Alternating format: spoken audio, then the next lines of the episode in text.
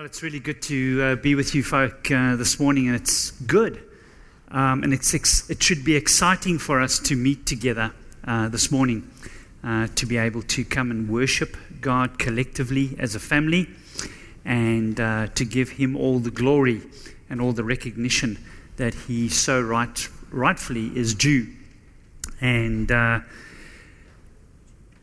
you know, as we begin to look at that signature verse that, that uh, Grant read uh, this morning out of Matthew 28 uh, from 18 through 20, uh, before we start unpacking some of those principles uh, in God's Word, it's important for us to also understand uh, some other biblically based principles about our relationship with God and how important we actually are. and what the um, call to action is, is that God has on our lives uh, as we outwork His plan uh, and His purpose uh, for us. So let me just get onto that there. I'll just put this up here.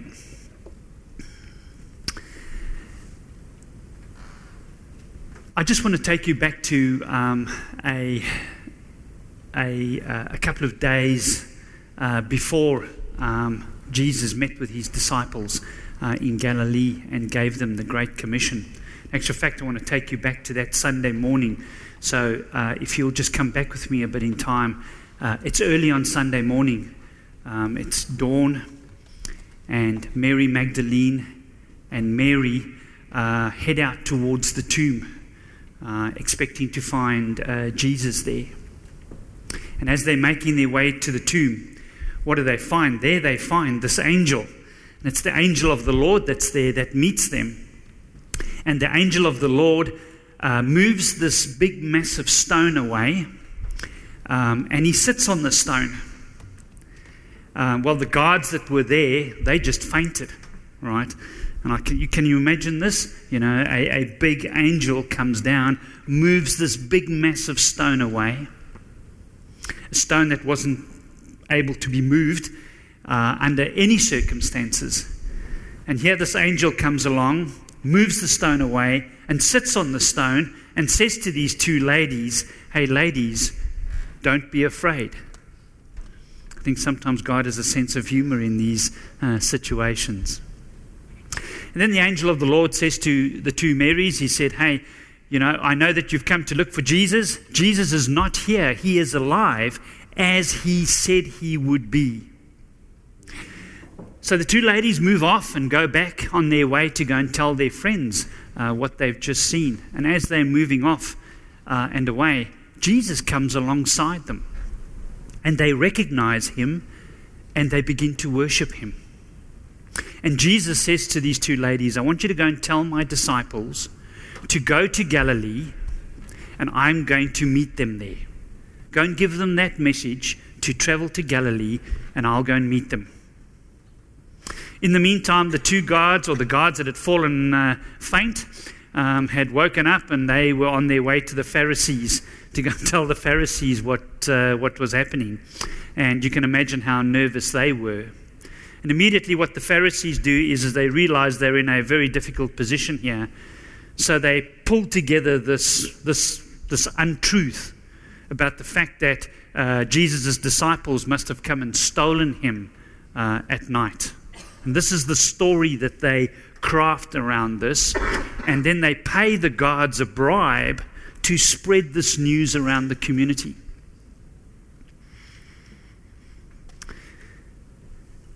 And then Jesus comes and he meets with his disciples in Galilee, his 11 disciples. And the disciples immediately recognize him and they start worshiping him. But there's some doubt in their minds as well. There's a few of the disciples that still have a doubt about Jesus. And it's very interesting as Jesus unpacks this great commission to his disciples. He sandwiches the Great Commission in between a layer of his God given authority in heaven and earth. And then, very amazingly, at the back end of the commission, he sandwiches it in the fact that he will be with his disciples until the end of the age. Right? So Jesus says to these guys, I'm going to unpack this commission, this great commission for you. And he says to his disciples, Because I have been given all authority on heaven and in earth, therefore go and make disciples of all nations, baptizing them in the name of the Father and of the Son and of the Holy Spirit. Teach these new disciples to obey all the commands I have given you and be sure of this. Here's the bottom layer, here's the foundation of why we can go ahead into all nations, making disciples, baptizing, and teaching. Here's the foundation on which we can do all of this.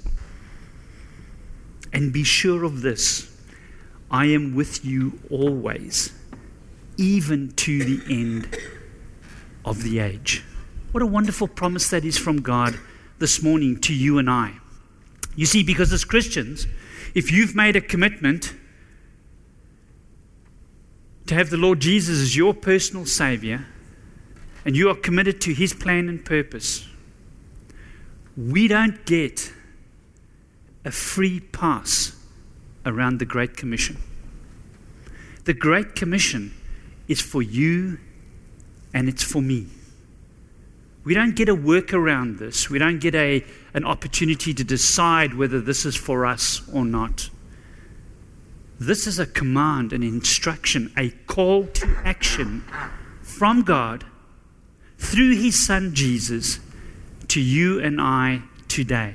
The Great Commission for you and I is as real for us today as what it was for those disciples many, many years ago. Nothing has changed in the call to action and the intent and the expectation that God has in His Great Commission. You know, we live in a society that has 165 different nationalities in Auckland. Do you know that? 160. You know, if you've got a concept in your mind, he says, well, where is our nation? our nation is on our doorstep. 165 different nationalities. Sometimes we get a bit concerned about that concept of nations and we believe that God's going to grab us and send us off into the middle of some jungle in the middle of Amazon where uh, we're going to be faced with a tribe uh, with bows and arrows and spears and they've never heard uh, or seen another living person in their life and they're going to cook us and they're going to eat us. And that's our view sometimes of what God is going to do when He says, Go into all the nations. And yet God's tapping us on the shoulder and say, Well, hold on a second. How about just the nation that's on your doorstep right here and right now? Yes, sure, I may call you to some far off place to do something special and awesome for me. But in the meantime, I want you to see the nation as those people that you rub shoulders with every single day. So, to confidently fulfill God's great commission, we need to have a clear understanding of and view of how really important we are to God. If we're going to fulfill a very, very awesome, fantastic plan for God, we need to understand what our position is with God. Point one we are God's workmanship and created for a purpose. Do you believe that today? That as you sit here today, that you are God's workmanship. Ephesians 2, verse 10 says to us, For we are God's masterpiece. He has created us anew in Christ Jesus so we can do good things He planned for us long ago. The Greek word for workmanship is poiema, a poem. So we are actually God's poem. You are God's special poem. He wrote a poem about you and about the purpose that He has for you even before you were born. Is that amazing? As you sit here today and as you look around this room, we're all so different. Hallelujah. Thank the Lord for that. that has created variety in each and every one of us. He's created us as a poem. You and I are so special to God that He created this poem about you and about what He wants you to do for Him. So, as we think about the Great Commission, we think about going into the nations. God has a special plan for you and I in that.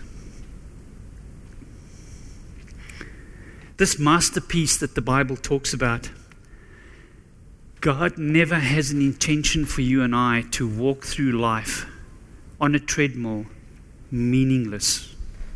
That is not God's desire for you and I. He has a plan for you and I that is far greater than our imagination. And that's a great thing in its own because what that tells me is, is that we need God involved with us every step of the way if we are going to fulfill that purpose.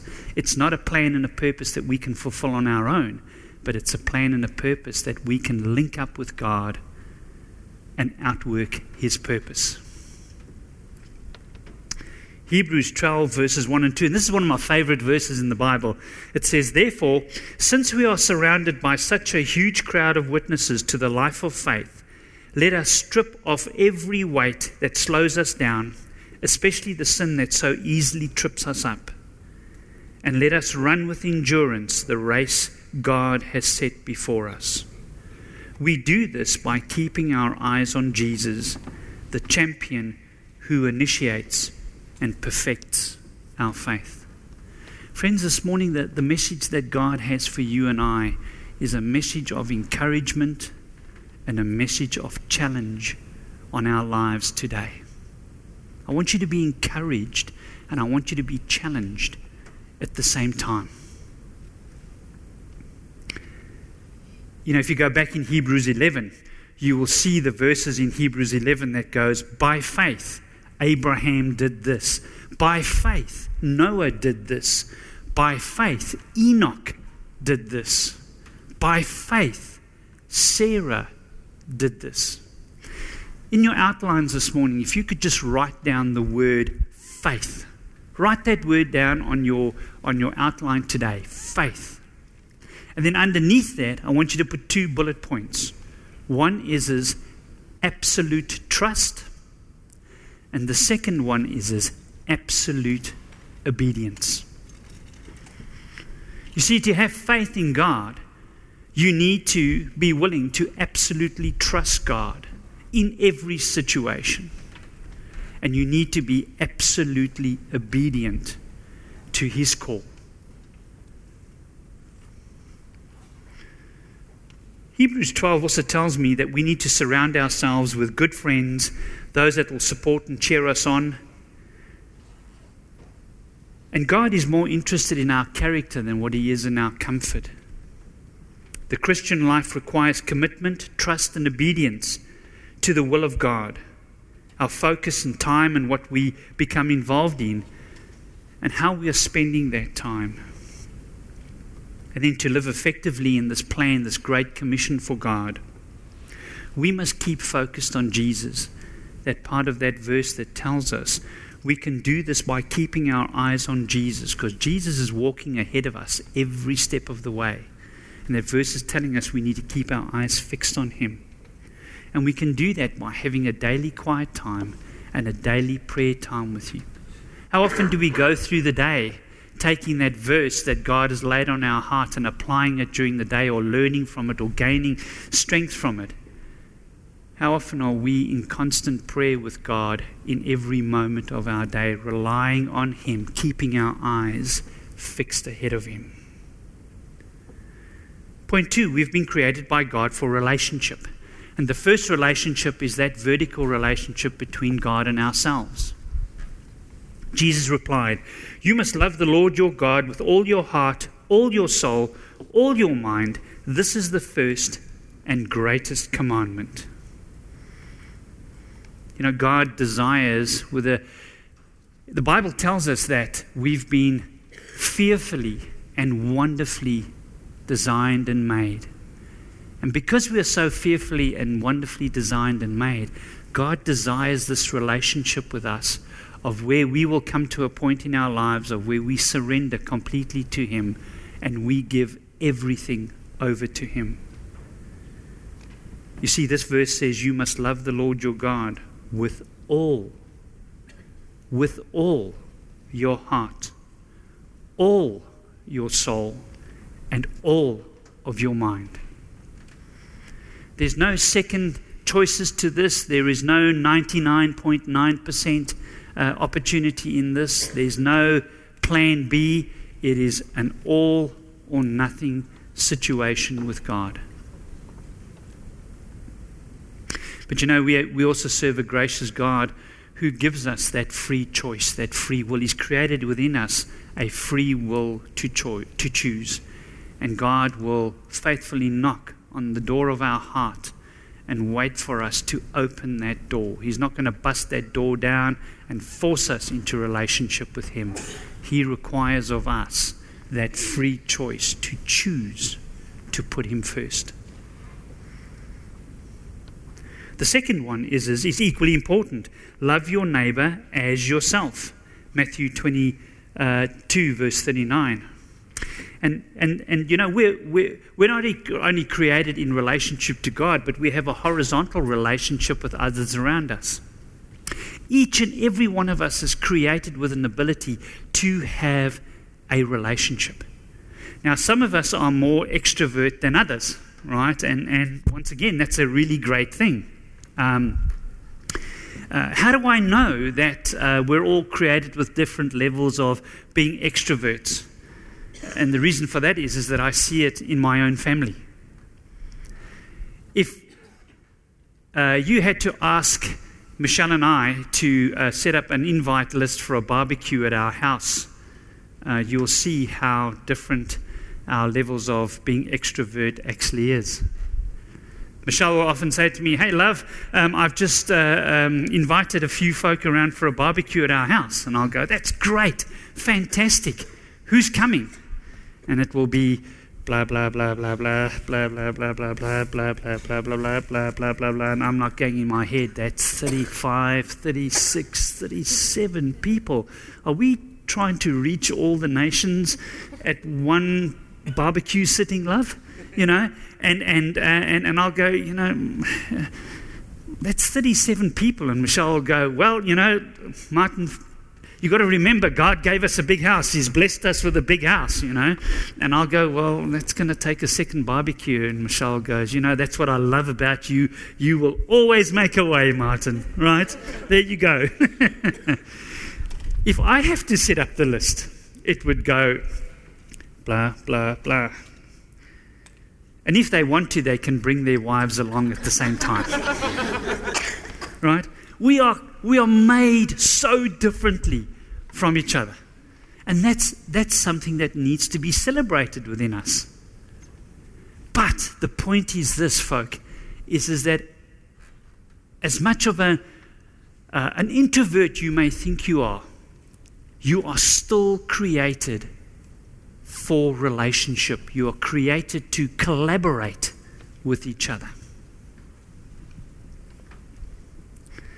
A person standing alone can be attacked and defeated, but two can stand back to back and conquer. Three uh, are even better, for a triple braided cord is not easily broken. We have to be really careful.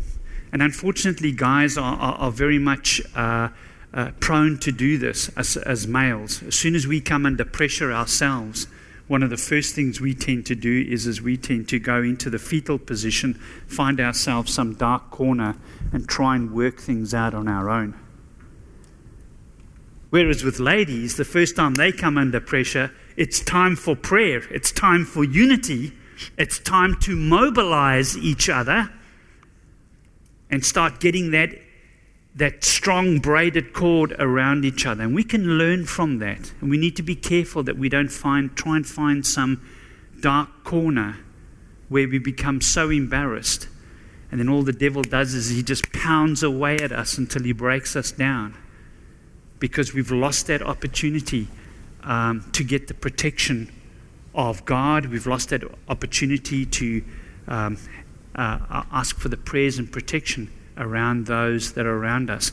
You know, it's, it's so good. I've got to tell you, folk, this morning is, is that as we were coming into the door, and I caught up with a few people this morning, one of the first things they said to me was, is, Hey, Martin, we've been praying for you the whole week. We want you to know that. We've been praying for you the whole week. And that's, that's really good to know that as I've been preparing for this week, that there's been people that have been holding me up and actually praying for me this week. And we need to know that. We need to stand shoulder to shoulder with each other and pray for each other and have those practical expressions of love that we should be showing each other. Point three God has given us each a gift for the purpose of serving others. That an interesting concept is, is that each and every one of us have at least one gift, and the purpose of that gift is for us to serve others. It's not for our own use, but it's to serve others around us. God has given each of you a gift from His great variety of spiritual gifts. Use them well to serve one another. Folk, if I can ask you this morning, what starts your heartbeat? What gets your heartbeat racing? What excites you today? Did you and I come through this morning with an expectation that we were going to come here today and give God all the glory and all the worship and all the recognition that He deserves?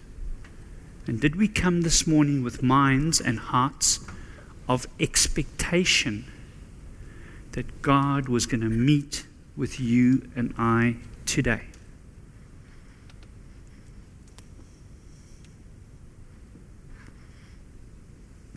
Each and every one of us has a poem, has a gift that God has weaved into our life that He wants us to use to outwork His plan and His purpose.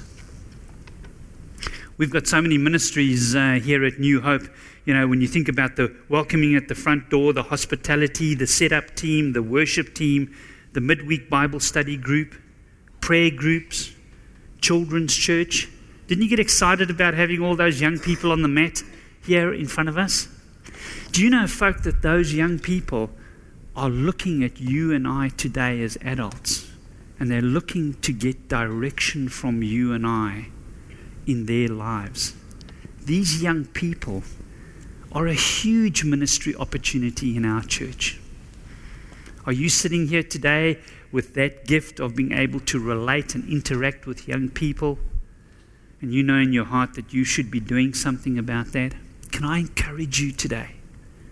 take out that communication card of yours.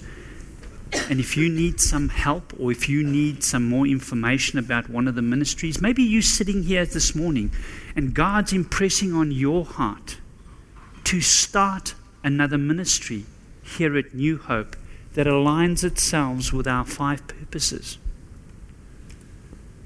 Put that on the communication card. Reach out to Ian or one of the leadership and let's get talking about that. Because the last thing that God wants of you and I is to come through those doors or from one week to the next to be on a treadmill of meaningless activity. That is not God's plan and intention for you and I. What are we going to do? If your gift is serving others, serve them well. If you're a teacher, teach them. If your gift is to encourage, encourage others. Be encouraging. If it is giving, give generously. If God has given you leadership ability, take the, uh, the responsibility seriously. And if you have a gift of showing kindness to others, do it gladly. Just one gift. That's all we need to make a difference. How about you?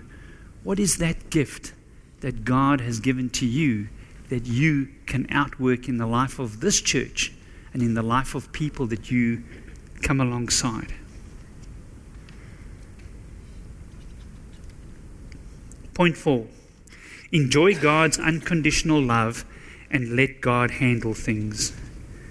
See how much our Heavenly Father loves us, for He allows us to be called His children. We sang about this today and we talked about this today is, is that when we get into and when we come into a relationship with Jesus, everything between us and God changes. We are now called one of His children. Isn't that a wonderful concept? That it doesn't matter what qualities we have or how God has created us, each and every one of us can be called His child. We are special to Him. Hold on to this verse and remember for God so loved the world that He gave His one and only Son, so that whoever believes in Him will not perish but have eternal life. God sent His Son into the world not to judge the world, but to save the world through Him. You know, as we heard from Amy and the, the young kids today, things in life can get messy. They're not perfect. We're not perfect.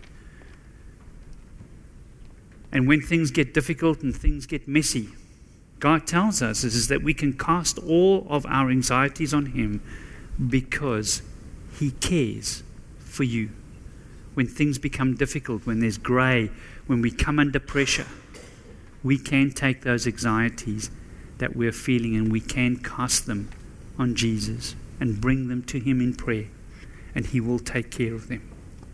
But just like you're casting a line into the water, that bait and that weight will go nowhere until you take your finger off the line. You have to release the finger off the line for that bait to travel through the air. As long as you hold on to that, as long as you hold on to that, you will never be able to transfer or cast that anxiety onto Jesus as long as you hold it. Jesus invites you and me. He says, Then Jesus said, Come to me, all who are all of you who are weary and carry heavy burdens, and I will give you rest. Take my yoke upon you. Teach uh, let me teach you, because I am humble and gentle at heart, and you will find rest for your souls. For my yoke is easy to bear, and the burden I give you is light.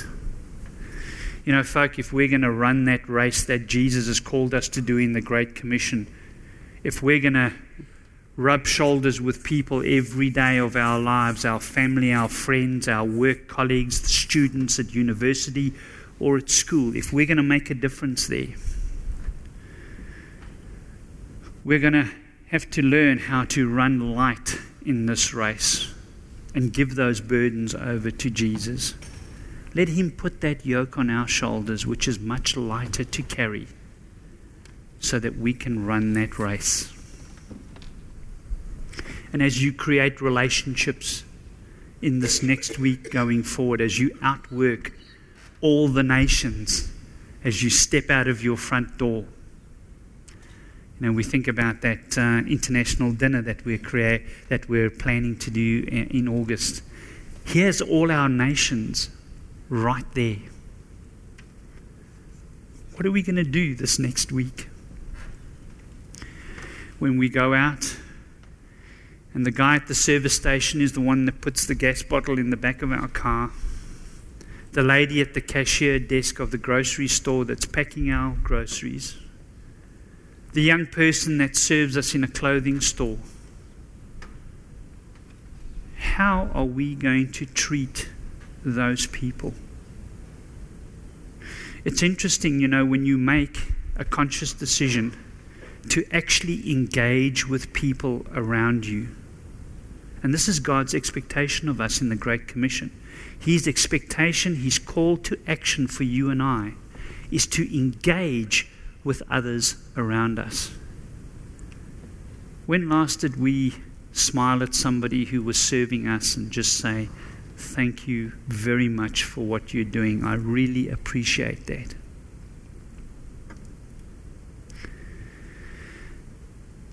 For us, it was engaging with nurses and doctors that are pulling 16 hour shifts that will walk through the emergency doors of Middlemore Hospital and say, Michelle Bloem, can you come through, please? Pulling 16 hour shifts. How do we treat people like that? Do we bring a sense of gratification, a sense of difference in those people's lives, of where we're engaging with them to find out how they're doing? To say, Thank you, I appreciate what you're doing, you're doing a good job. Keep it up. How much difference do you think that you and I will make in the lives of people that we rub shoulders with every day if we will let God work through us as being that shining light in His Great Commission.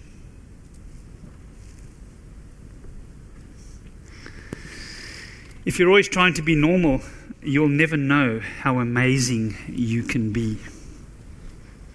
Maya Angelou said that.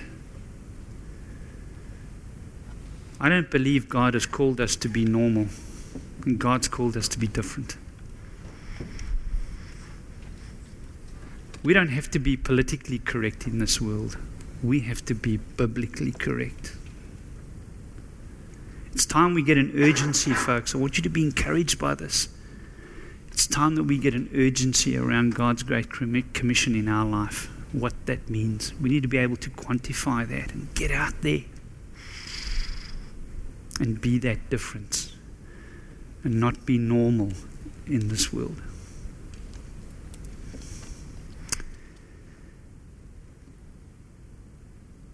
Let's pray.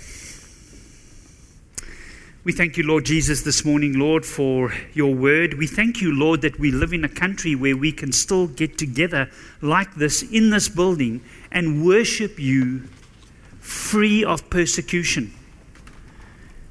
Thank you, Lord Jesus, that we have this opportunity to get together and unpack your word freely, Lord. May we never take that for granted.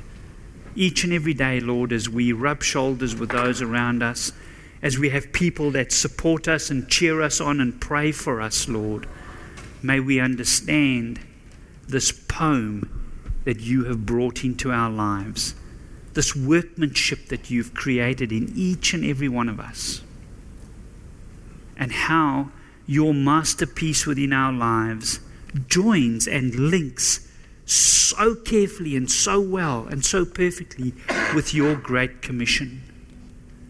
We are gifted to serve others.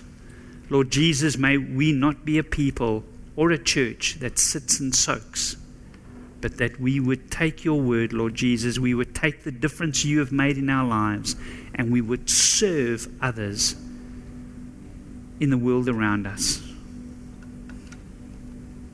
May that be the encouragement and the challenge that you lay on our hearts and in our minds today. In your name, amen.